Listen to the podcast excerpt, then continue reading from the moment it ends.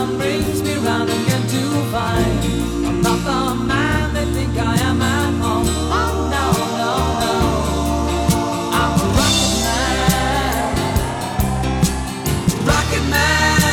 burning out as fuse out of every home. 欢迎收听这期的《头号玩家对战生活攻略》，各位好，我是老罗。先道歉，对不起，对不起，这期更新比计划晚了快俩礼拜，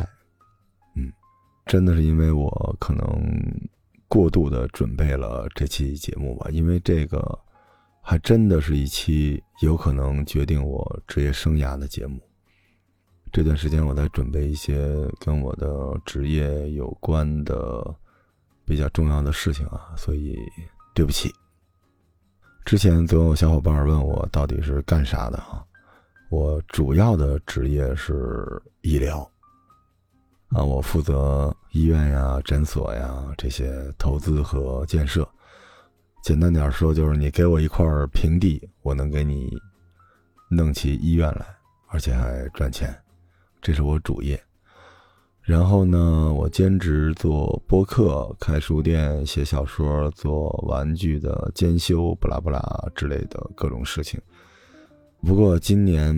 的下半段时间吧，这一切很快就会发生很大的变化，而且就跟这期节目里面我经历的事情有关系。照例安利我和洪晃老师的播客节目《歪打正着》，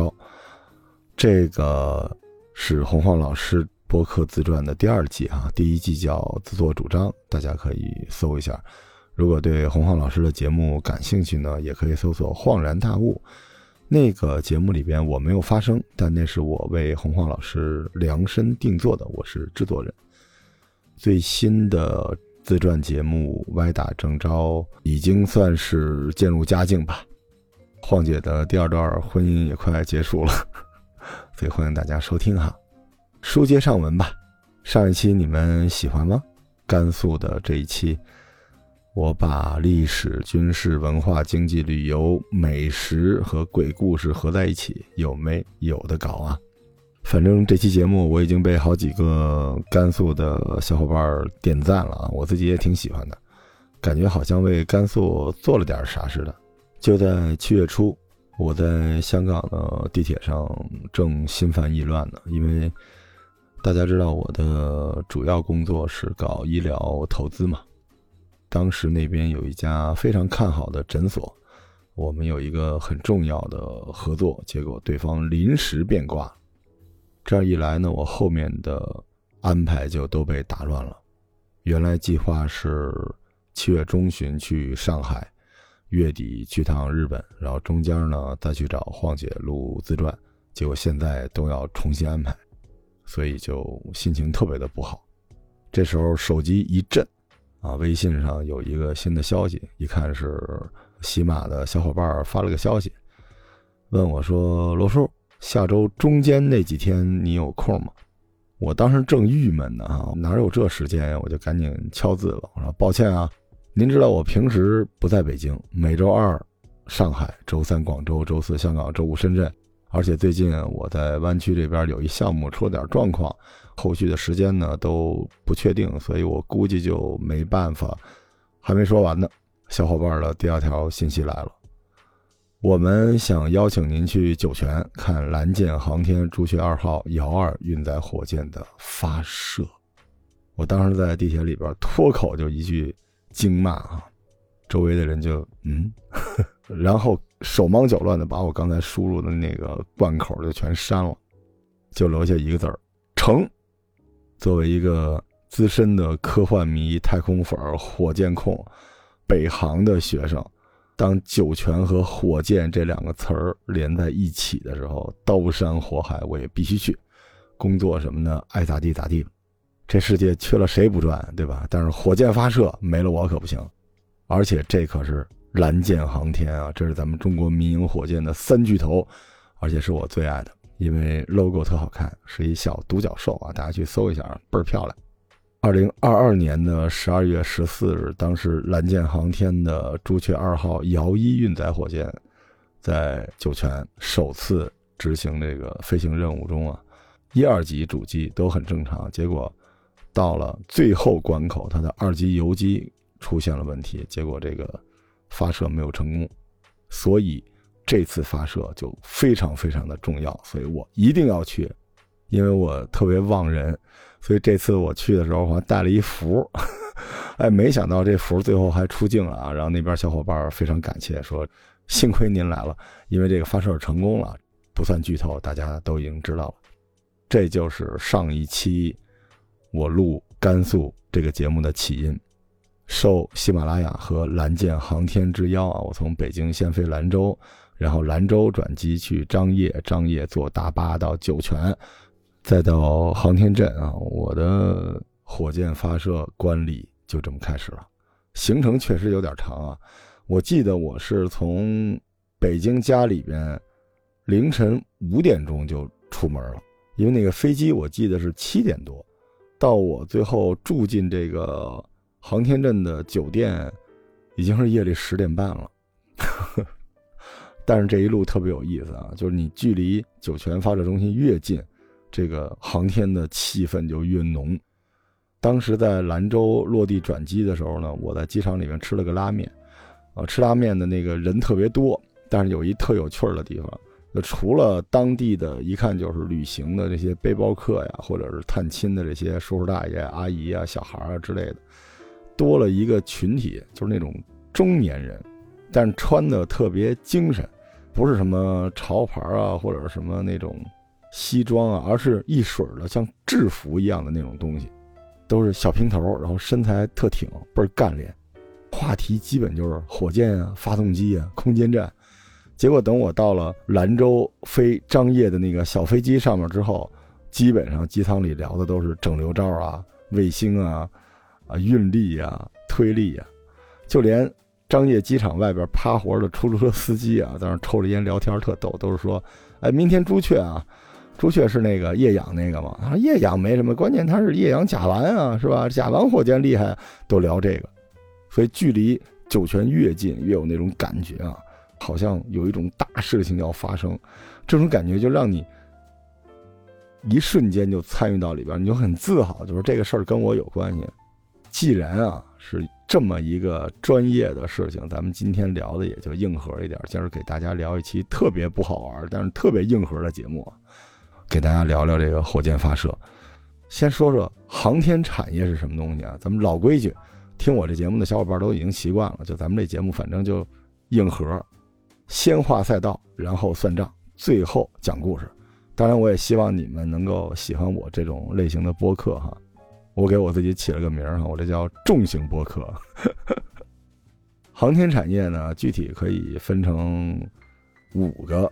主要的赛道：导弹、火箭、卫星、空间飞船和空间探测器。空间飞船呢和空间探测器，在咱们国内呢，基本就是国家队的啊，所以它不算我们说的商业范畴。我们说商业范畴，基本就是民营可以参与的。全球的航天经济总额在二零二二年，去年已经是四千六百四十亿美金了，相比较二零二一年的三千七百亿美元，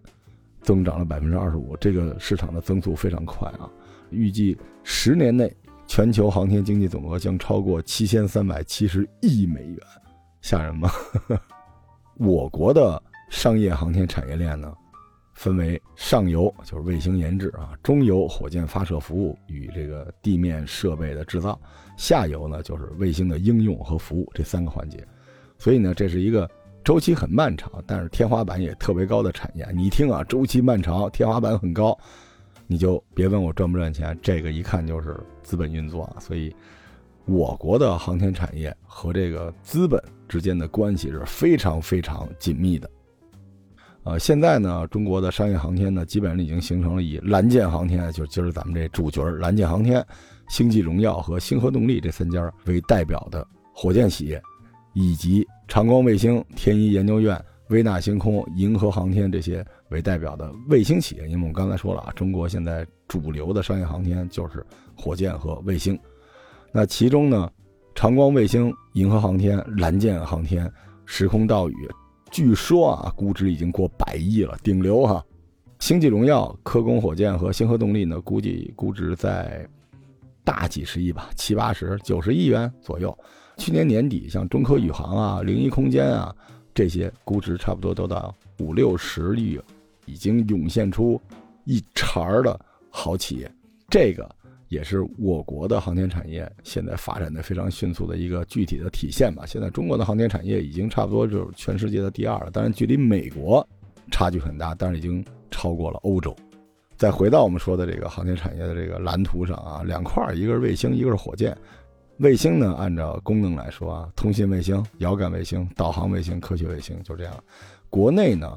遥感卫星和这个科学卫星多一些，因为通信和导航呢是有一个国家的统筹，当然也可以做啊，因为现在国内的商业卫星公司已经非常非常多了。这次的火箭发射的观礼其实也去了很多卫星厂商，为什么呢？因为卫星其实是火箭的金主，火箭就是一车，卫星就是这打车的人。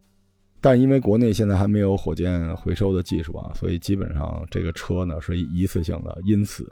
乘客付的这个费用就要包括这个车的钱。放一个卫星要多少钱呢？就是卫星的成本加上火箭发射的成本，大概多少钱？给大家一概念吧。二零二零年，当时星河动力神谷星一号这个火箭上去一个卫星，三千五百万，包括这个卫星的钱和火箭的钱。现在来说，在国内卫星是咱们最大的金主，这跟美国不一样啊。一会儿我们聊聊美国啊，美国人已经是接军方的单了，但是国内的情况不太一样。说完卫星呢，再来说说火箭啊，还是先算账。发卫星这个事儿，它是包括卫星本身的成本和火箭的成本。那火箭的成本包括什么呢？首先是火箭发射的成本，包括本身火箭的制作成本，然后发射用的成本、测控的成本以及保险产生的费用。我们拿 SpaceX 的这个猎鹰九号作为例子哈，咱们来看看这几个成本的比重哈。在猎鹰九号里边，火箭的成本占发射总成本的 百分之五十三， 这是占比最高的。发射场地、地面设备、加注的推进剂，这些成本就加油吧，对吧？这些成本呢，差不多占到 百分之五 左右。保险费用呢，差不多占到 百分之八 左右。测控成本其实还真的挺贵的，差不多占到 百分之十 左右。所以利润空间在 百分之二十四 左右，就这么点利润。当然了，这是很顺利的发上去啊，因为发射火箭的这个测控成本啊、保险啊、发射的这个地面的设备等等这些东西呢，啊，也要受到官方的影响，是不可控的。所以真正可控的成本就是火箭本身的这个成本，就是这 百分之五十三 这块。如果这个成本能够降下去，那么火箭的利润就会增加。所以这个产业链现在就给大家拉明白了哈。在国内商业航天的这个市场是什么呢？就是卫星捆绑火箭。这个卫星的成本可大可小啊，就几万也是它，几百万、几千万也是它。而且呢，卫星也是可以拼单的嘛，对吧？这个卫星拼的多呢，那肯定也就是便宜下来了。那么在国内呢，因为国家队的存在，所以商业火箭呢只能赚卫星的钱。这行业这个保险咱们就不算了，因为保险其实能够 cover 的成本并不高。所以国内的商业航天的核心就是如何以最低的成本、最高的频次、安全的发射火箭，拼的就是安全和低成本。但是安全和低成本本身就有一对矛盾。现在这个航天技术啊，尤其在商业火箭这一块，希望你在降成本的同时能够保证火箭的安全。那你说火箭有什么不安全的？其实现在发射一火箭从这儿打到那个轨道上，基本都能上去，这没有什么不安全的。为什么要挑战安全？就是因为为了降成本，成本一旦降下来，原本一切都安全的就不那么安全了。首先就是更便宜的发射成本，比如说燃料，后边会介绍啊，我们这次说的这个液氧甲烷是怎么回事。然后就是美国那边已经给指出明路了，就是你得回收火箭的这个发动机等等之类的，一旦能够回收，这成本就下来了。先挑战完这个液氧甲烷，然后再挑战回收。你看星舰它为什么失败了呢？不是说技术不如我们，它是想一步到位，又用液氧甲烷，又用一个巨大的推力，而且还想回收，所以它就失败了。我想说，我们虽然液氧甲烷的这个火箭发射的成功是一个阶段性的成功，但没有这一步就不会有下一步，对吧？咱们这节目是有点卷啊，最卷生活攻略，所以我希望跟火箭有关的呢，你们听这一个就完事儿了。而且呢，这期节目蓝箭的小伙伴也在听啊，咱不能让人笑话，所以咱们继续来这个硬核了。商业火箭到底是什么东西啊？说到商业火箭之前，先聊聊运载火箭和弹道导弹的区别。哎，你看军迷都特别高兴了。为什么要聊这个呢？因为其实在早期，弹道导弹和运载火箭就是不分家的，就包括今天这个酒泉的这个基地，其实也是一个大军事基地啊。苏联发射的第一颗人造卫星，它用的就是苏联的洲际导弹；美国的第一颗卫星用的这个红石火箭，其实就是红石中程导弹加了一个上面的一个载荷的这么一个地方。咱们中国发射东方红一号这个卫星使用的长征一号，其实就是东风三中程导弹的基础上改的。所以早期运载火箭和弹道导弹是一个东西，只不过到后来呢，这两者逐渐开始分道扬镳了。运载火箭需要更大的运力，而弹道导弹更侧重于生存力、反应速度，还有这个机动能力这些指标，就后边是分开的。到了后期啊，这个运载火箭和洲际弹道导弹的区别就越来越大了。最关键的是这个弹头载入技术，你这个导弹出去之后，战斗部能不能通过大气层再回来？因为这个弹头啊，回到大气层之内的过程中，它会跟大气层有特别剧烈的摩擦，产生这种高温高电磁的环境，轻则报废，重则爆炸，所以你这导弹到半空中就炸了。这是一个很复杂的技术。当然了，现在美国的这个火箭回收技术就是一个更复杂的技术啊，它不光这个弹头不能出问题，它整个这个相当于啤酒瓶子扔上去，不光瓶盖没事儿，这瓶子还得原封不动的回到一开始扔瓶的那个位置。这个说实话很魔幻，但是美国这边已经实现了。火箭的发射其实都是有公告的，这就为了避免他国误判引发战争。所有的国家监测体系里面，你去发一个火箭，其实大家都知道，但是在发射的那个瞬间，它是不知道你发射的是一个科研的火箭还是一个导弹。当然后来通过这个弹道的轨道能看出来，但是发射的过程中是不知道的。所以为了避免不必要的麻烦，你就必须要去备案，这个备案也是一个挺重要的事情啊。比如说导弹试射一般都会事先公开禁飞区、禁航区，各国的导弹试射基地和靶场基本都是固定的。比如俄罗斯呢，就是普列谢斯克去打这个勘察加；美国呢，就是范登堡打这个夸大连；中国呢，基本就是太原呀、酒泉呀打这个塔里木；朝鲜特别有意思，就打日本啊，打日本海。所以你看韩国和日本就特别讨厌朝鲜试射，为什么呢？因为朝鲜这个试射无论是火箭啊还是这导弹，它都要经过韩国，再经过日本，打到旁边这个海里边去。它万一掉下来，要不就掉韩国，要不就掉日本。所以到现在为止，朝鲜那边一说要试射火箭啊，哪怕就是说我要放卫星试射火箭，日本那边就骂娘啊。当然这里也有比较糟糕的事情啊，讲一个比较悲伤的事儿吧，就当年马航被击落的这个事情。其实乌克兰那边呢，打导弹的时候都会发这个航行通告的，只不过这个导弹呢一般会说它这个射高是一万米，马航的这个飞行高度应该是在一万米之上，理论上来说是没事儿。这个如果感兴趣可以回去再看一看。咱们这边呢一般发卫星啊发火箭呢，它基本上这个推进段咱们没有回收啊，美国这边也能回收，这推进段一般就掉在越南呀、缅甸呀、柬埔寨啊这农田里边，有的时候也掉在咱们南海的公海上。但是万一砸着什么花花草草怎么办呢？那就是给点赔偿就完事儿。但是说到洲际弹道导弹呢，咱们还是得说一下这个军工和民用之间的关系啊。其实导弹和火箭在数学、物理、材料、电子、机械这些基础科研领域有大量的共通点。某种程度上来说，你火箭发得好，就能证明你的导弹厉害，你的这个呃核威慑的能力很强大。为什么呢？中国从建国初期就一直被人家核讹诈。这个核讹诈不光是你有原子弹，你还得有这个能力把原子弹投到对方的头上去。火箭就是承载了这个功能。当时美国呢多次研究对华使用核武器啊。一九五零年十月三十号，志愿军啊在第二次战役胜利的时候，其实杜鲁门就已经在记者招待会上说我要准备使用核武器了。到一九五三年一月，艾森豪威尔就任美国总统，召开的记者招待会上第一句话就说准备用原子弹结束朝鲜战争，只是后来怕把苏联拖进来，然后打这个第三次的世界大战，所以才没有丢原子弹给我们。然后就是苏联啊，苏联也数次对我们进行了这个核讹诈，而且啊，就所谓的外科手术刀式的核打击，说的是苏联准备要打我们。那就是一九六九年，当时咱们中苏在珍宝岛打了一下，当时苏联就已经一度说是要对中国发动这个核攻击了，所以因此国内当时做了大规模的战备行动啊，长城以内陈兵百万，疏散啊，到处都有防空洞啊，就是因为这个。所以您想想看，当时中国多么不容易啊！而且呢，就大家觉得英国相对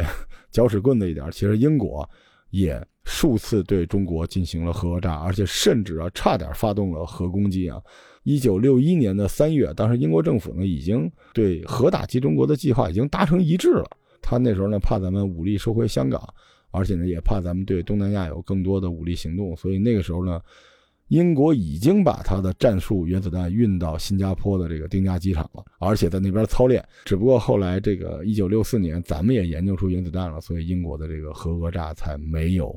最终落下来。大家想想看，这个原子弹有多么的重要啊！就说这个火箭的技术对于咱们的反核讹诈是多么的重要。呃，这里说一个你们不爱听的，就是你们特别热爱的这个第一夫人啊，宋美龄女士，抗战的时候在美国啊到处去宣讲，这里边呢做了一定的贡献。但是后来到一九五八年访美的时候呢，这个宋美龄女士啊数次要求美国往中国投原子弹。在南京看见梧桐树的时候，我想了想啊，也就呸。所以我们发展我们自己的火箭技术啊，是跟我们发展自己的这个核武器同等重要。那现在为什么要发展火箭呢？其实现在资源争夺战已经打起来了，太空资源主要是近地轨道的资源和空间的频谱资源，而这个呢是非常有限的。为什么呢？这国际电信联盟对于这个资源的分配原则是先到先得，只要有卫星占据那个位置、频道和轨道，其他的卫星要进行规避。而且呢，为了保证卫星的安全，卫星之间呢就要保持一定的安全距离，实现这个空间隔离，这样就使得本身就比较紧张的这个太空资源就更紧张了。你们热爱的这个马斯克先生这星链计划，其实就是加剧了太空资源的竞争。如果啊他四万多颗卫星全都申请成功的话，这一圈别的国家的卫星都上不去了，所以谁先来就是谁的。到那时候咱们就相当于北京二环内的房子都住满了，只能买五环以外了。如果不发展火箭，就没有办法把卫星送到近地轨道。发展火箭也是人类现在必须要做的这么一个事情啊，也是我国现在无论如何需要迎头赶上的一个非常重要的事情。当然，除了放卫星之外啊，这个洲际飞船啊、太空旅行啊，这些其实在马斯克的 P P T 里面都已经出现了。当然还有更魔幻的月球基地啊、火星移民啊等等之类的。现在美国的维珍银河正在推太空旅行服务，单次价格呢，据说二十五万美金，这个价格我们国内据说已经有中国的老板去预定了啊，目前有六百多人预定了服务，而且呢有将近万人愿意体验相关的产品，这个市场已经在蓄势待发了。说到这里呢，有一个绕不过去的人，就是这马斯克。马斯克的故事很多了，我们就不在这个节目里边再给他做广告了，至少大家知道他现在拥有全世界最好的火箭。但是为什么像马斯克这种商人，他其实并不是纯粹的航天从业人员，因为大家知道他产业链特别多，为什么他能做出这么好的火箭呢？其实首先是政府的政策支持。在二十一世纪之后，其实美国政府呢已经开始大刀阔斧的改革它的航天系统。首先小布什政府呢，对于处于垄断地位的 NASA 呀、洛克希德马丁啊、波音啊、诺格呀这些公司就开刀，当时呢颁布了一系列的法律法规，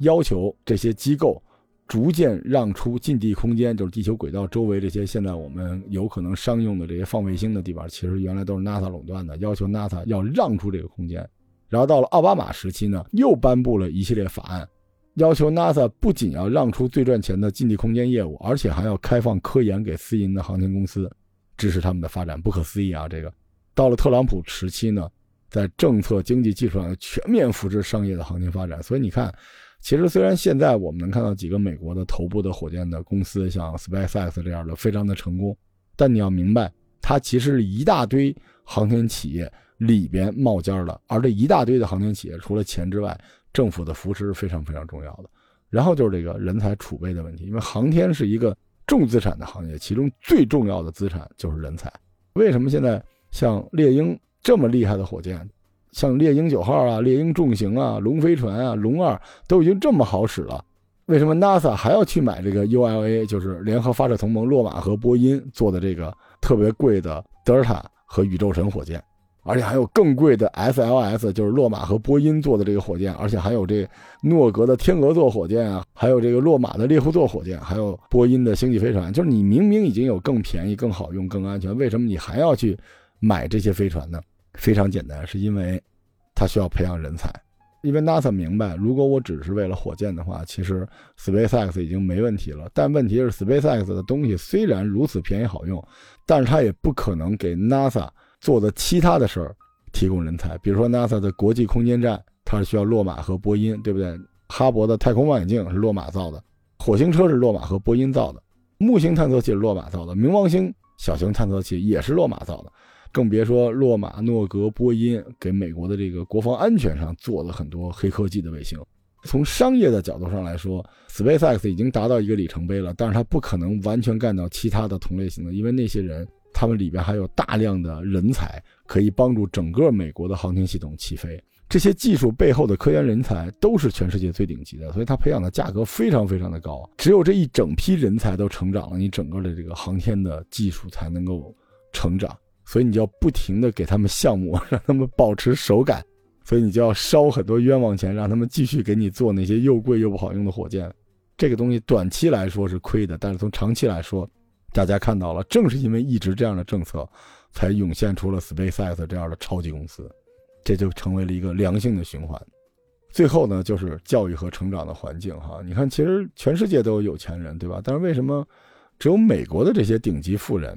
他们对航天这么有兴趣？我想这就跟他们这些有钱人的成长过程有关。这些有钱人很多都是这个 I T 大佬，他们的成长过程中的科幻、航天一直潜移默化的出现，反复的出现，给了他们各种各样的心理暗示，也成为他们童年的一个梦想。你看我国的有钱人，对吧？他们梦想就是妞啊，不是，就是演电影，就搞艺术、拍字画什么之类的。但是你看像马斯克，对吧？大家记不记得他第一次哭，就是因为登月第一人阿姆斯特朗当时在发布会上怒怼 NASA 说，你为什么把这个发射给了这么不靠谱的企业？结果马斯克玻璃心啊，难受死了，泪流满面，说我的偶像居然这么说我。然后再包括这个贝索斯啊，他做的这个蓝色起源，对吧？他这个蓝色起源的名字是什么？新格伦、新阿姆斯特朗，这就是全是当年最早登月的这个人类啊，或者最早环绕地球的美国人啊。你看这些火箭的名字就知道，其实他是迷弟，这些人全是看着航天、火箭、太空这些 I P 长大的。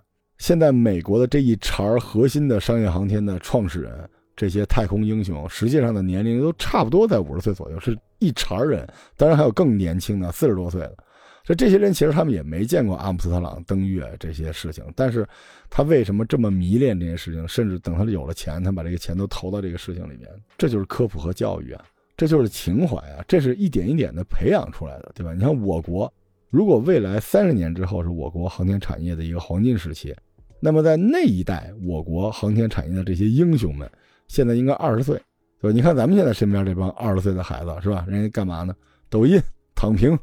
男女对立、拼多多、王者荣耀，电影也是。你看美国那么多科幻电影、太空电影，所以他们的孩子一代一代就喜欢这东西，喜欢宇宙，喜欢机器人，喜欢飞船。你看咱们呢？我小时候会看什么少林寺什么那种功夫片，起码我小时候还会强身健体，拿一棍儿，呵哈，追着老娘砍，对吧？我还练武功呢，那时候我们这一代还真的有去少林寺去学武的。你看现在都是什么？都是仙侠，而且仙侠学什么呀？学他们玩耽美啊！你长大了，你除了会大小伙子描眉画眼的，你你还能干嘛？从这个角度讲，我觉得大家应该都去看《流浪地球》，多看，看的越多越好，而且还有这《长空之王》。最好再拍这个新的什么星辰大海啊，就拿这个朱雀火箭这事儿拍呗，让一代又一代的孩子在他们的心里边种下种子，让他们不要只在新闻联播里看到我们的宇航员升空，看到我们的火箭上天了，就他们真的喜欢，他们会讨论，他们觉得这太酷了，你得做到这一步。这帮孩子有钱了之后，他才能进入到商业航天的领域。所以你看，商业航天是一个非常难的事情，政府的支持啊，人才的储备啊，然后这个教育啊都非常非常重要。你看实力强如美国，他都用了三十多年。SpaceX、马斯克这些火箭的技术，它不是凭空而来的，这些人都是从美苏争霸时期、从二战时期拿到了大量的知识成果。而我国没有啊，我们什么都没有，我们苏联也封锁我们，对吧？美国也封锁我们，沃尔夫法案大家了解一下。所以我国的航天就完全是从零开始的。当然了，我们也会仿照成功的国家的路径，但是这里边的具体执行我们都是从零开始的，多难。所以我们现在能做到今天已经相当厉害了，差不多就是航天的世界第二了。所以我们要是想迎头赶上美国，不是说风凉话，也不是说喊口号，咱们真的还是要扎扎实实的从头做起。咱们的孩子可以穿 Nike 是吧，穿什么中国李宁啊，穿七龙珠，穿海贼王，但你能不能也穿蓝箭航天，穿个朱雀，多好看多帅。所以我觉得这种类型的播客节目也应该多做，平台也多推荐啊。比如我，你看我看完这次火箭发射，我几乎要转行了，所以你看我这么大岁数的一个人，我都受到如此大的触动，这种东西能不能让大家多看一看。行，那咱们接着卷哈，在这个节目中间我给大家插一些火箭的知识吧。首先，这个地球近地轨道就 L E O 啊，这一般就是我们在说这个火箭的推力、运载能力的时候都会标注 L E O。 如果说 L E O 杠 I S S 就是国际空间站所在的轨道， S S O 是太阳同步的轨道。基本上呢，你要知道这个前面的序号，说白了就是离你有多远，从北京到天津是多远，到上海是多远，到广州是多远，这个也能体现出你这个火箭的推力。而火箭的参数比较重要的一个参数就是比冲，大家可以理解为这个发动机比冲越高，相同条件之下推进剂产生的速度就越大，它就是一个加速度，比冲越大越好。而火箭的分类呢，咱们可以按照发射能力分啊，按照中国的标准来说 L E O 两 T 什么意思呢？刚才说了 L E O 就是地球近地轨道，你如果把这个火箭发到地球近地轨道，你能发两吨以下的，这就是小型运载火箭。如果能发两吨到二十吨，就是中型运载火箭；大型运载火箭要发到二十吨到一百吨，重型运载火箭那就是得一百吨以上了。现在这个猎鹰就是重型运载火箭，而我们的这个朱雀其实就是中型的运载火箭。为什么朱雀二号这次发射无比的重要呢？首先啊，因为这是全球首枚成功入轨的液氧甲烷火箭。成功入轨什么意思呢？就是你发射上去了，而且还发到了指定的轨道，一个是远，一个是准，这是全球首枚。那么为什么是液氧甲烷的推进剂呢？哎，咱们再给大家卷一卷这个事儿哈。首先呢，液氧甲烷这种推进剂组合其实之前就有，它不是这次首创的。但是为什么现在又成为一个热点呢？可以很负责任的说，就是最近这几年应该是唯一的热点。比冲就是火箭推进剂最重要的一个指标，最大的比冲是什么呢？是液氧液氢推进剂。那液氧甲烷其实不如它，仅次于它。早期呢，还有一些火箭用的是这个四氧化二氮、偏二甲腈的，或者是液氧煤油这两种。四氧化二氮、偏二甲腈我们也叫毒发，因为它这个推进剂的毒性特别大。当然也有液氧煤油，这早期是用那些东西的。所以如果只按比冲的话，那就是液氧液氢。但是除了比冲之外，其实还有很多需要考虑的因素，比如说易燃性。四氧化二氮、偏二甲腈这种东西接触即燃，就是非常易燃。它从易燃来说应该是最好的，但最大的问题是它剧毒，它毒性太大。这个我国曾经在这上面吃过一个暴亏哈，当时出了比较严重的事故。所以这种东西慢慢会退出历史舞台。然后就是储存便利，我们刚才也说过，液氧液氢这种推进剂的比冲是有压倒性的优势的，但是液氢的沸点低达零下二百五十三度，对于储存的要求特别高。但是有一个很要命的，这个推进剂首先是混合的，就是液氢是这样的，但是液氧的凝固点是零下二百二十三度，这意味着什么呢？就这俩东西不能混着放，混着放它这个冻上了，所以还要分开，还要做好隔热，这就是一个很严重的问题。因为储存便利是非常重要的。还有就是体积问题，液氧液氢呢比冲最高，刚才说了不太容易保存。还有一个问题是液氢的密度特别小，液氢不到煤油的十分之一，这意味着什么呢？这意味着就是你为了获得这比冲啊，你液氧是这么多，但液氢你用一个巨大的罐子，因为它密度低啊。最典型的例子就是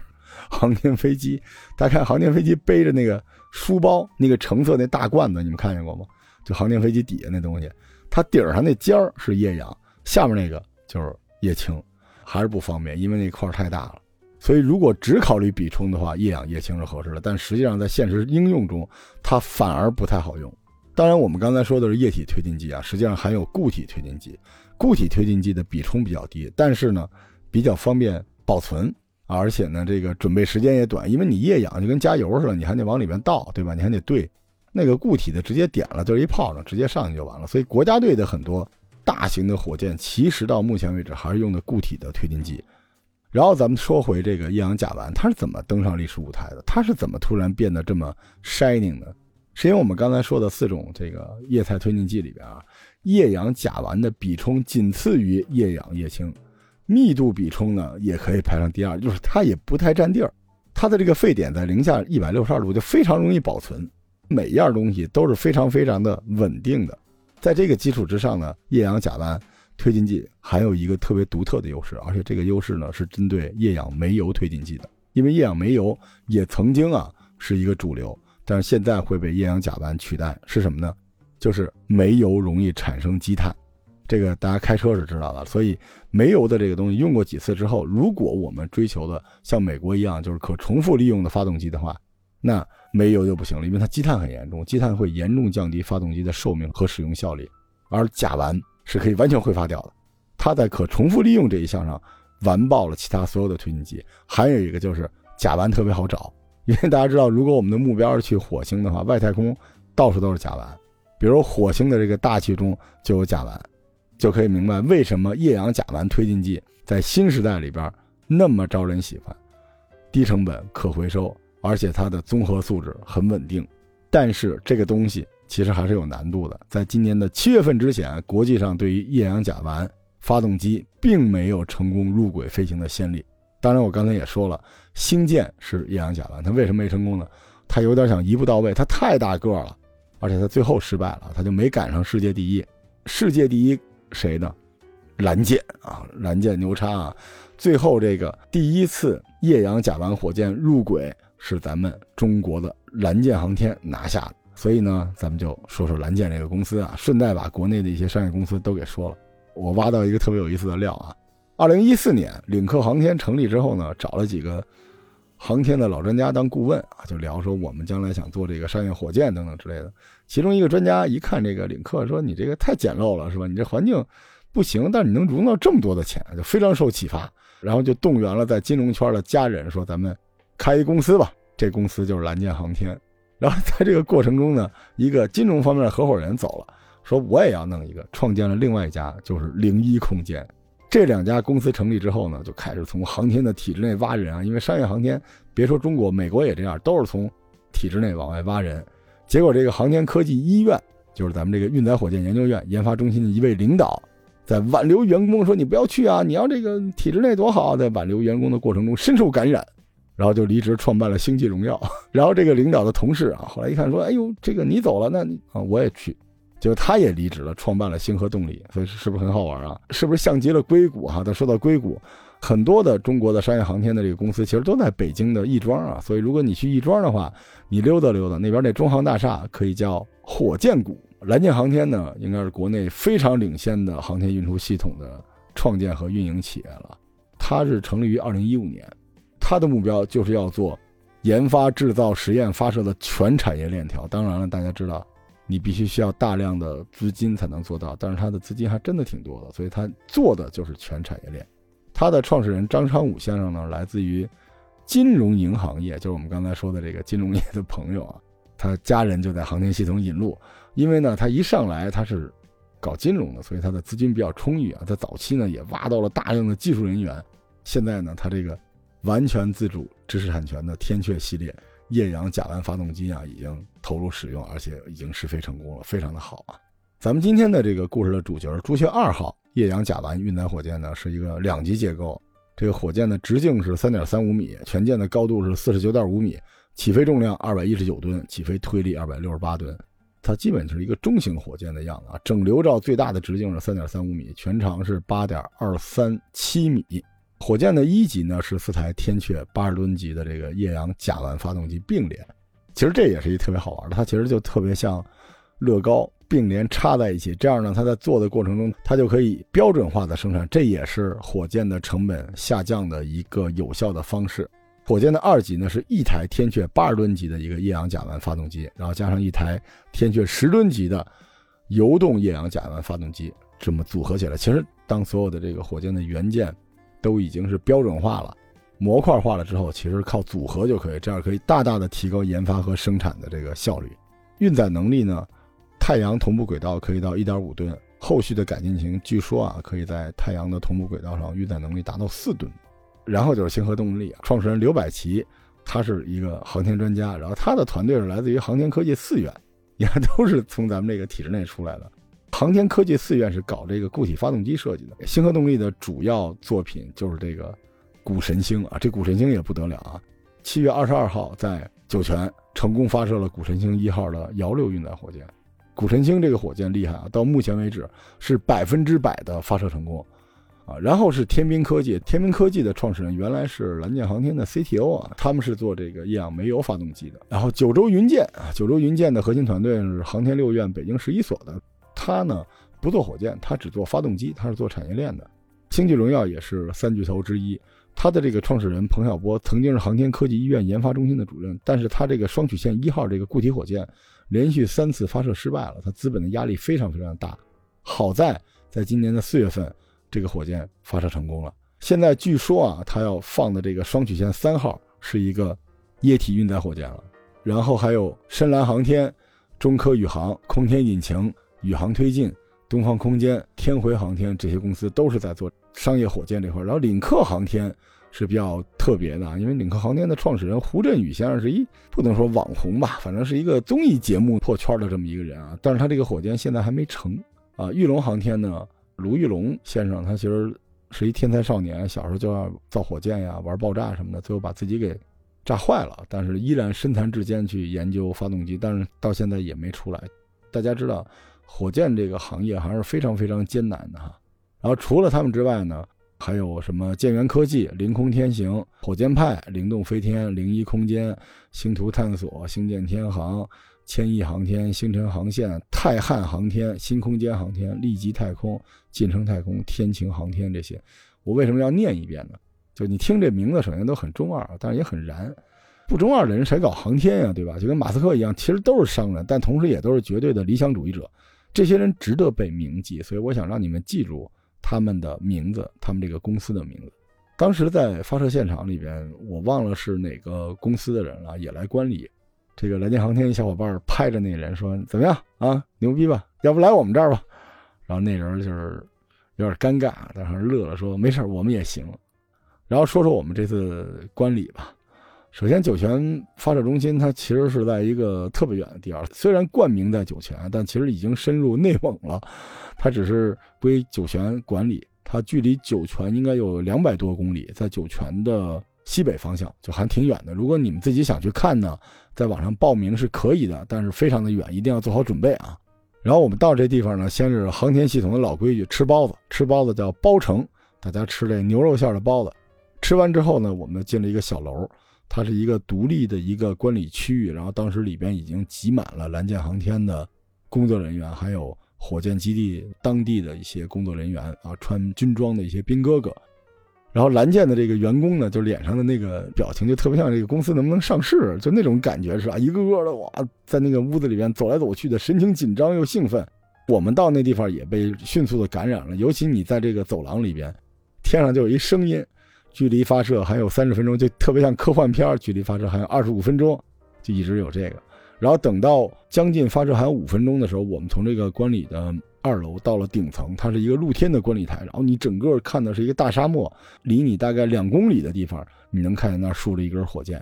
很多人都挤在那个地方，而且当时天上已经下小雨了，因为那天特别不巧，原本的发射是在中午，但是天气预报告诉我们，因为这个天气预报是他们买的专业的啊，挺贵的，告诉我们说风势很大，这个风对于火箭发射是有比较大影响的。最后非常罕见的，因为我原来就喜欢自己自费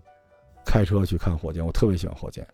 我从来没有见过火箭发射时间提前的，结果它真的就是从中午提前到了早上八点钟。当时虽然很兴奋，但是其实也是很紧张的，手心都是汗，生怕这个火箭出什么问题。我当时的感觉是比那个蓝箭的小伙伴们还要紧张，就像我自己发火箭一样，我捏着我那个符跟蓝箭那帮小伙伴们，你看我带符来了，一定会顺利的。大家真的是那个紧紧绷着那根神经哈，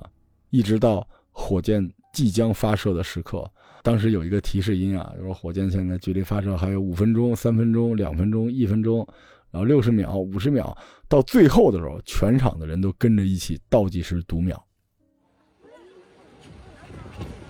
如果发射了，你你还看见哪位同学？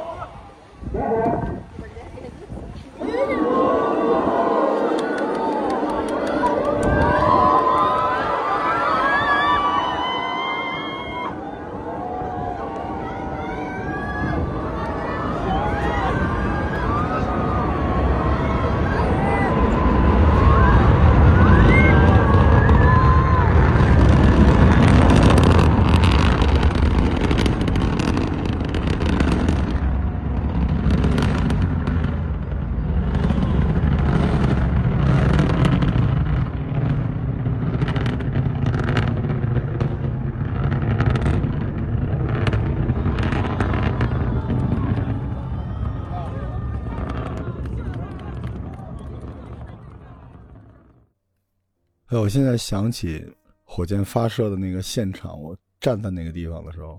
我都觉得很魔幻。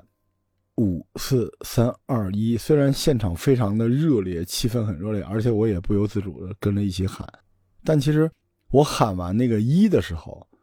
它中间会有一个时间的停顿，然后紧接着你看那个火箭的尾部，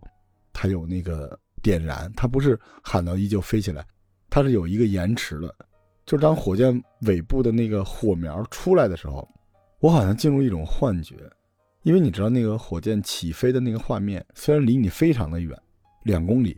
但你还是觉得特别特别的不现实。火箭逐渐升空的时候，你知道我周围人在喊什么？他们在喊加油！哇，我当时一下子我那个眼泪就出来了。你知道那种感觉吗？就你的梦想，你的理想一下子就是它，它从一个尘封了很久的地方就出来了。那个瞬间我真的想起了我自己，我都忘了我理想是什么了，我忘了我最想成为什么样的人，过什么样的生活。我真的不是刻意的煽情，就当时我真的有那种感觉，那种不真实的感觉反而打到了我的内心。我就看着那个火箭，我特别怕它掉下来，你会感觉它很沉，但是它倔强的无论如何就要往上走。它真的不是那种划破长空一下的那种感觉，它是从慢到快，慢慢的冲入了云端，周围所有人都在给他加油加油加油，就那种感觉。我就觉得那些加油不是喊给火箭的，像喊给我自己一样。我到现在就是那种特别得意的告诉大家说我去做投资人，我是播客，我是什么，但是我到底想要什么，其实我发现我我真的不记得了。我真的好想变成那根火箭，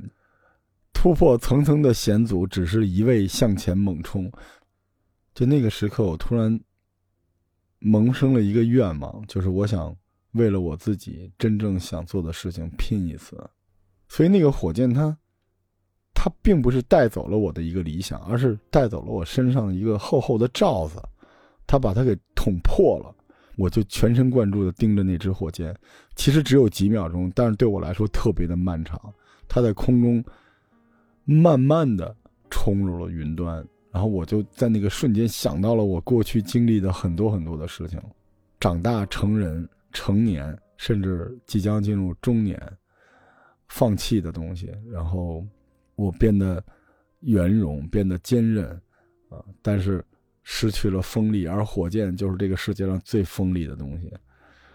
人怎么能失去那种探索未来、突破不可能的那颗心呢？所以我说这期节目其实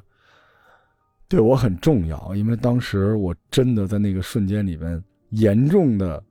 反省了一下这些年，反省了我现在正在做的工作。我觉得那个火箭它划破的不是当时阴霾的酒泉上空，而是照亮了我的内心。二零二三年七月十二日九时，蓝箭航天完全自主研制的朱雀二号遥二液态甲烷运载火箭在酒泉卫星发射中心成功发射，作为全球首枚成功入轨的液氧甲烷火箭，创造了人类的历史。等我回过神儿来的时候啊，整个现场已经炸开了。我印象最深的是一个蓝箭航天的一小姐姐跑过来握我的手跟我说，我们终于拿出来了。然后他当时是真的是飙泪啊，哭啊，我就那种感觉，我好像觉得是不是考上北大清华了，或者是公司上市了才有那种感觉。就是你看到很多人在拥抱，在击掌，在欢呼，而且最牛的是都是年轻人呢，年轻人很多，然后他们在那喊，就是你想象一下啊，可能你在一些电竞游戏直播的时候看到那些小伙伴啊牛什么的，咱这不是电竞啊，咱这也不是直播，咱不是刷火箭，这是真的放火箭，这太帅了！当时整个屋子里几百人都在那儿笑，都在那儿哭，然后大家去打那个彩带，大家都在那儿拥抱，都在那儿欢笑，都在那儿欢呼。就当时那一瞬间，我就觉得下辈子我也想做航天人。有一个特帅的小伙子在那儿喊"蓝箭牛逼"，我全场的人围成一圈，我就那种感觉，那种氛围，我觉得这辈子一定要经历一次，那比什么公司上市什么的牛多了。那种感觉，我上次有这种感觉还是中国男足世界杯出现的，真的你就汇入了一个欢乐的海洋，整个都爆炸了。然后我们去吃了食堂，因为大家知道这个酒泉发射中心的食堂是有美名的哈，它这里边啊有好多好吃的，拿一铁盒。然后去打这个牛肉，没想到吧？你们以为我来看火箭，其实还是一美食节目，就是一道菜，土豆烧牛肉。哎呦，那个牛肉那个好吃啊！你知道那边的那个黄牛肉，它是肥瘦相间的，而且那个牛肉既不柴也不屑，嚼到嘴里是咔哧咔哧的那种。我当时因为太激动了，就特别饿啊，吃了差不多一斤牛肉。而且最好玩的是，我斜对面有一个。看起来像是工程师的一个大哥吧，他就一个人坐在那地儿，面前放着一碗汤，一个烧饼，一牛肉，一包子，然后自己一边吃一边笑一边哭。我当时我看着他，因为那个餐厅已经炸了，大家都在那儿哇欢呼啊，然后那个墙上都贴着热烈庆祝这个火箭发射成功什么的，然后很多人都继续在那儿击掌，在那儿拥抱，延续着刚才观礼台上的那份热闹。但这个大哥坐在那个位置上，好像空间都静止了。我那个瞬间我就觉得我好想成为他，我好想成为他，我也想去体会这种事情。那天对我来说简直太值了，你就别说说跑了一整天了，跑三天跑十天我觉得都值了。我非常非常的感谢蓝箭航天，也感谢喜马拉雅给我这个机会。当然这个牛肉也是真的非常非常好吃的。吃完饭之后呢，蓝箭航天的小伙伴就带着我们参观了东风镇啊、发射基地啊，还有他们的工作车间。而这里面有一个挺感人的段落，是我们之前不知道的，就是他那个组装火箭的这个地方呢，距离火箭发射台是有两公里的。他把火箭运过去的时候，蓝箭航天的这些员工是步行，用手扶着那个火箭。唉，我说到这儿就好激动啊，因为那个火箭是被车推过去的。火箭很大呀，大家看见这个尺寸，我跟大家说五十米啊，他躺着被那个车推过去，所以他走得非常的慢。好多蓝箭航天的小伙伴们就是用手扶着那个火箭慢慢的走向发射台。哇，当时我们是事后看到那个视频，他扶的不是火箭啊，是这一代人的理想，是这一代人进取探索的灵魂啊。我一定要让这个画面被你们所有人知道，我一定要告诉你们，就这个时代还是有值得我们奋斗的理想，还真的还有为了理想而奋斗的年轻人呢，真是太好了。这个火箭上去之后，咱们再聊聊商业火箭的下一步啊。我之前说过，商业的逻辑就是高收入低成本，对吧？这样就会出现利润。那么如果是成熟的市场呢，因为竞争的关系，大家都来做，所以成本就会上来，拼什么呢？就拼更高的收入。但是在这种新兴的市场里边，没有竞争，只有你自己做。但是呢，你即便做好了，你也不一定有高收入的环境。比如说蓝箭航天，他虽然做到这一步，但他也不可能像马斯克那样拿到百亿的 NASA 的订单，对不对？那怎么办呢？他首先要拼的就是低成本。因为实际上蓝箭航天我知道虽然三巨头，但是它其实是员工也比较多，而且它是全产业链，所以实际上它的资金压力应该非常的大。怎么办？就是要降低成本。而降低成本的最核心，我们刚才也说过了，就是火箭的回收。火箭回收这个技术现在中国是没有的，加油吧，因为这个技术非常非常的复杂。呃，如果你不知道是什么样的，你可以去找找视频啊，去看看 SpaceX 是怎么做到的。当然了，他们的火箭回收技术的研发花费了上百亿的美元，数年的时间，所以实际上中国还有机会，因为我们实际上现在已经创造了一个历史了，那距离我们下一步就不远了。但是我们目前也要看到中国商业航天的这么一个困境。首先大家知道沃尔夫条款是美国限制所有的航天机构跟中国去做合作，所以实际上我们只能拼我们自己的科技，我们没有办法。然后就是我国现在民营火箭产业遇到的一个问题，首先就是资本。大家知道最近这些年都在说资本寒冬，但是我们之前也说了，像火箭发射这个东西很漫长，门槛又很高，所以它本身就是一个严重需要资本进入的这么一个领域。所以由于现在的一些客观条件嘛，导致国内没有那么多的资本愿意用这么长的时间去陪一个民营火箭中心成长。因此啊，希望有钱的老板们能不能再看一看民营火箭，对吧？现在我们已经迈出了一步了，而且以中国的市场的这个能力来说，应该是还能有一个上升空间的，所以大家能不能来看一看。另外一个呢，就是在国内必须要说国企还是比较强势的，国家队，对不对？因为在国内火箭产业还是国家队的主场，真的有那么好的活可能也是国家队的，是吧？那你民企怎么办？尤其是人才啊，人才也是进国家队，像总设计师、总工这个级别的，他都在体系内。你虽然能挖出一部分，但是最好的人才还是在体系之内，怎么办？你像在美国，那就是人家政府完全扶持 SpaceX， 你经历了那么多次火箭失败都没关系，然后 NASA 紧接着就，对吧？百亿订单就给了 SpaceX。而且还把自己的技术核心骨干派到了他的公司里面，但是在国内怎么办？猎鹰失败了那么多次，他还那儿鼓掌呢。但是在国内，一个火箭如果失败很多次，可能资本就会不看好，可能就没了。所以这也是这次我特别替蓝箭担心的一个事情。当然了，蓝箭交出了一份完美的答卷，可是下一步我还是会担心，因为在国内必须要说国家队某种程度上也挤占了民营企业的发展空间，新市场就是这样的。然后就是国际商业环境，因为我们国内的企业其实也是可以去国际上去竞争的，可是 SpaceX 它的性价比、它的能力、稳定性，它现在的订单几乎已经达成了垄断，所以我们国内会被国家队压制，而国外我们也没有竞争机会。但同时在回报不太明确的前提之下，资本又进不来啊，所以希望我们刚才那个名单上的那些企业吧，因为到今天其实那上面很多企业已经他们的官方账号已经停更了，嗯，希望后面这几家加油吧。更何况其实未来已至，无处可逃， SpaceX 已经把星链升级成星盾了。大家知道现在在目前正在发生的欧洲的战争中，其实这些东西的军用化已经产生了比较重要的影响了。美国军方现在已经跟 SpaceX 有大量的合作了，所以其实我们现在无论如何都要必须迎头赶上。当时我在网上看 SpaceX 的猎鹰的回收，就当时那个双箭同时落地的时候，我真的也看哭了。那个哭真不是幸福的哭，那是五味杂陈啊。当然那个画面就助推器掉头返回，从天而降，然后打开起落架同步着落，就那个画面宛如神迹，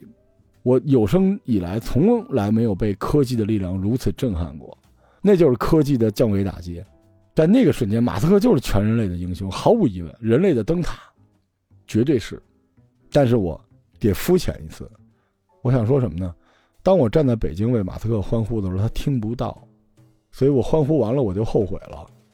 你看，我为变形金刚欢呼，我为星际战舰欢呼，为火星救援欢呼，为星球大战欢呼，为银河护卫队欢呼，但是我不能继续为马斯克欢呼。为什么？因为他真的做到了，他的确是全人类的英雄啊！如果外星人来了或地球毁灭了，他绝对是最棒的那个地球人，他能代表我们所有的人。但是从现在开始一直到地球毁灭或者外星人来了那天，中间这几年几十年或者几百年，他是美国的全人类英雄啊！我知道你们会说我肤浅没有格局哈、啊，而且还在美国待过，我居然说这种话。但问题是，全球问题的时候，他代表全人类；但是如果中美出问题，他一定是代表美国，而且现在已经出问题了。我当然会继续为他的壮举去振奋去流泪，但是我心里也明白人家已经为美国军方工作了，对吧？你看星链星盾都军用了乌克兰，对吧？而且退一万步说，行，他不是政客，他就是商人。商人是什么人呢？就是谁给钱多给谁办事。咱们钱多吗？你是代表全人类进步去探索宇宙，你太棒了，当然你是最伟大的灯塔，没有问题。可是回过头来，你如果要继续进步，你就要吸收没进步的人的资源，你没有道理去带着大家共同进步。你看欧洲，对吧？阿里亚纳已经变成什么样了？现在已经给打没了。钱是什么东西？钱就是市场机会和订单。现在这些钱都汇到了他手里边，甚至人才。如果他给了蓝箭航天小伙伴一个 offer， 说你去 SpaceX， 你去不去？你看看 SpaceX 开多少钱？你看看咱们的商业公司能开多少钱？你说不？说罗叔你这肤浅了，我要脱粉了，因为你这个格局不行，你是粉红。我没有说爱国主义来绑架你，可是咱就在商言商的说，怎么办呢？所以在很多年之后，马斯克就一定会像哥伦布、麦哲伦一样，成为人类文明探索的先驱，没有任何问题。我们有没有可能就是说不站在马斯克的对立面，我们跟他分享，然后我们一起为了世界和平？当然可以，就马斯克不是我们的敌人。当然了，人家猎鹰也开源了，但是他开源是因为你做不了啊，你要做得了他才不开源呢，对吧？他也帮助了我们，但同时也压制了我们。他为什么能给你？就是因为他太强了，他根本不在乎。那怎么做能够分享他，并且和他成为朋友？可以的，中国和美国一起探索太空，可以，可以和平，可以尊重。前提是什么？就是力量均衡。咱们原来说过，和平建立在大炮射程之内，对吧？现在就是和平建立在对太空的共同探索和开发中，和平建立在共同的低成本、高推力、高运载能力之内。简单点说，我们继续迷恋马斯克，继续热爱航天版的美国，没有问题。有一个前提，就是我们也要有一个马斯克，我们也要有一个 SpaceX。你别说我没格局，美国有，你去看看沃尔夫条款是什么，人家是最近松动了，但是没有解除哈，禁止中美两国之间任何太空方向的科研的合作。这就是在限制我们的科技树啊，这不是地球村，人美国在限制我们呢。所以我们的马斯克在哪儿？我们的 SpaceX 在哪儿？蓝箭航天加油啊！我对你们期待特别特别的高。我觉得可能我们的马斯克不一定在，但是我们的 SpaceX 这里的人可能就是那天在火箭发射观礼台上抱头痛哭的，挥着拳跟我说我们终于拿出来了，可能就是这波年轻人吧。我最近在玩大航海时代 Steam 上的一个游戏，我突然就想到，其实当时明朝他就错过了，那个时候我们的航海技术领先的啊，郑和其实早在大航海时代半个世纪之前就已经跑到非洲去了，但是大家知道大航海时代的结果，对吧？现在是什么时代呢？现在其实已经是近地宇航时代了吧，但我们的技术可不是明朝那时候遥遥领先。宇宙的资源先到先得，你觉得那些先到的人会给我们留一口吗？不可能。所以如果可以的话，真的希望这个近地宇航的时代来得慢一点，等等我们。可是不行啊，这个时代就这么降临了。就像马斯克这种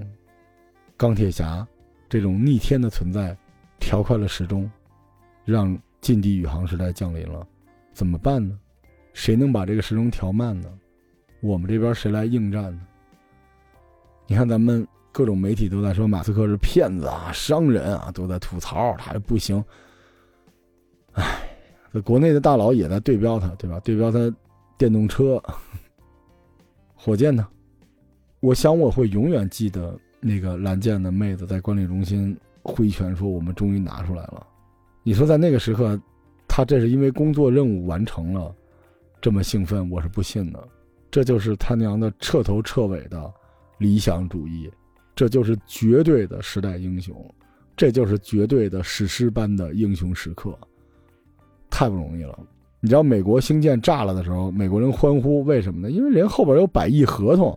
他的 Sky 就往前进了一步，他的 K P I 就往前进了一步。你回头问问蓝箭航天，他们后边有多少合同等着他？有吗？我跟你们说，在观礼成功之后，当时组织我们去看观礼的蓝箭航天这边的一个领导，在火箭上天之后第一句话，因为当时在我们那个会议室里边，他拿着这个遥控器给我们看直播，第一句话转身就问我旁边的一个卫星公司的人说，可以签约了吗？我当时看到那一幕，我又开心又难受，我真的当时鼻子都酸了，太不容易了。美国那边军方都给合同了，对吧？咱们这儿，所以我想说，蓝箭下一个单是啥？是民营的小卫星，大项目人家都是国家队的，没关系啊，因为商业航天本身也是在为国家层面做支持，这都是应该的。但是商业航天的下一步，一个创业公司是这样的，他拼了命了，烧钱了，把东西做出来了，建立了壁垒，然后怎么回收成本呢？谁给钱呀？如果他不回收成本，现在他已经做到了液态甲烷这个推进剂可以了，他下面要研究什么呢？如果用十年二十年时间研究火箭回收，谁给的钱继续研究呢？你现在这个火箭是上去了，但你要保持稳定，对不对？你有了这个才有可回收技术啊，这全是钱呀。我就琢磨了，要不是谁天天在那个平台上说自己特有钱，谁投点什么米哈游什么的，对吧？不是一说发两三百个月的工资，不知道这钱干嘛？你弄一原神火箭行吗？是吧？你一下你身份就立起来了，对吧？我不仅带着大家玩手游，我还支持国家队，对吧？一枚火箭多少钱？这是个秘密，但咱能算呀。我能算，我估计三千万到六千万，对吧？你看六幺八、双十一，是不是那么几百亿，是吧？那么多钱，你吹它图啥？你吹完了你干啥，对吧？没事，你拿出一点放火箭嘛，对吧？你赚大家的钱算什么英雄好汉？你告诉所有人说，孙子们啊，我赚了你们几百亿，你别来这个。你说我赚完你们这几百亿之后，你们不是给我刷火箭吗？我就给你们刷一支真的火箭，我支持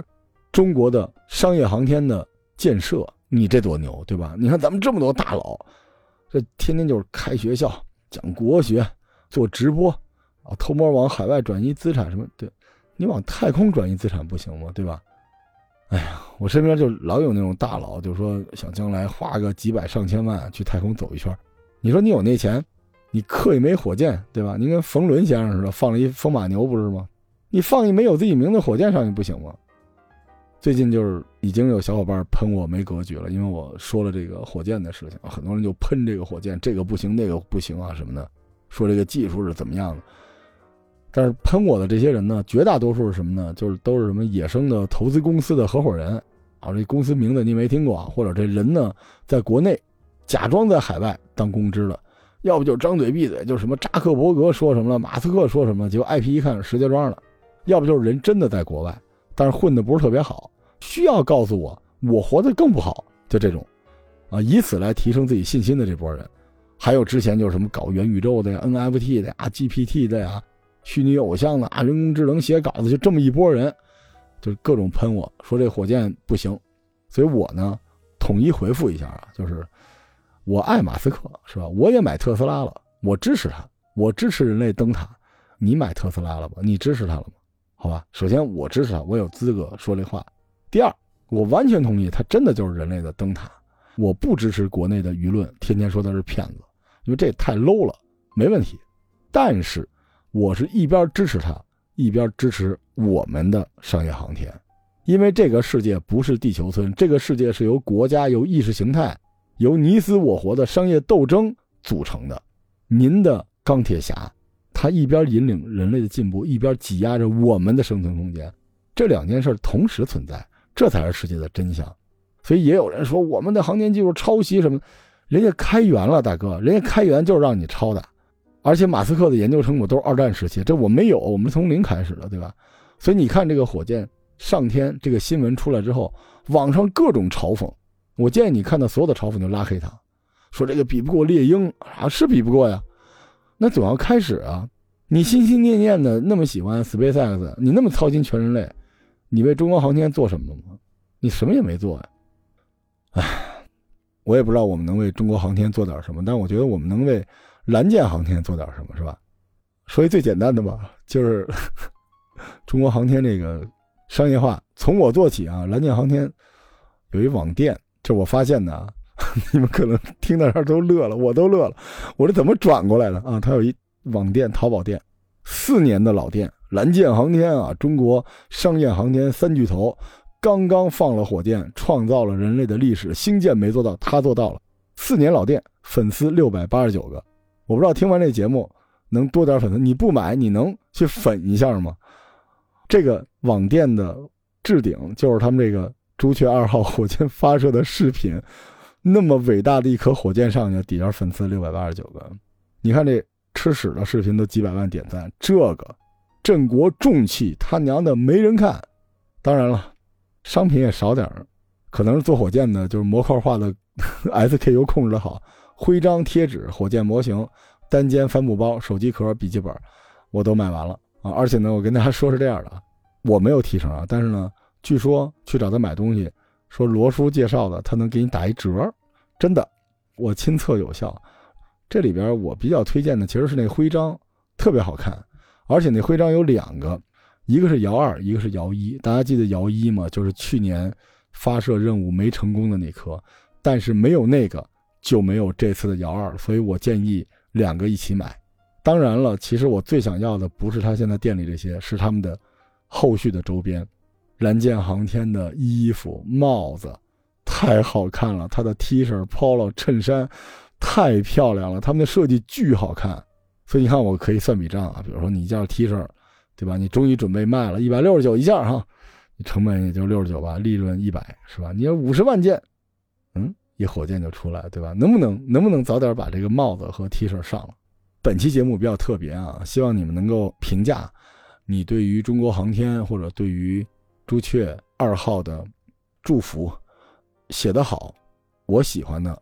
我自己掏钱然后送大家这个徽章，我会选几个，咱们评论区见啊。其实我为什么一开始说这个事儿对我职业生涯有影响呢？因为我一直做医疗，医疗是冰点，它特别不符合我的性格，就医疗就是把生死都看淡，然后把所有的东西从宏观变向微观，甚至变到细胞医学，看透所有的东西，这就是医疗，让人冷静。但是航天是燃点，我会永远记住，在那个观礼台，在那个阴天飘着小雨的时候，所有的人爆发出的那个热情，大家喊着加油，而那个火箭带着我的理想冲破那个阴霾的上空，然后一直穿入云端的那个画面，当时那个火箭破空的那个声音，它其实撕裂了我心头的阴霾，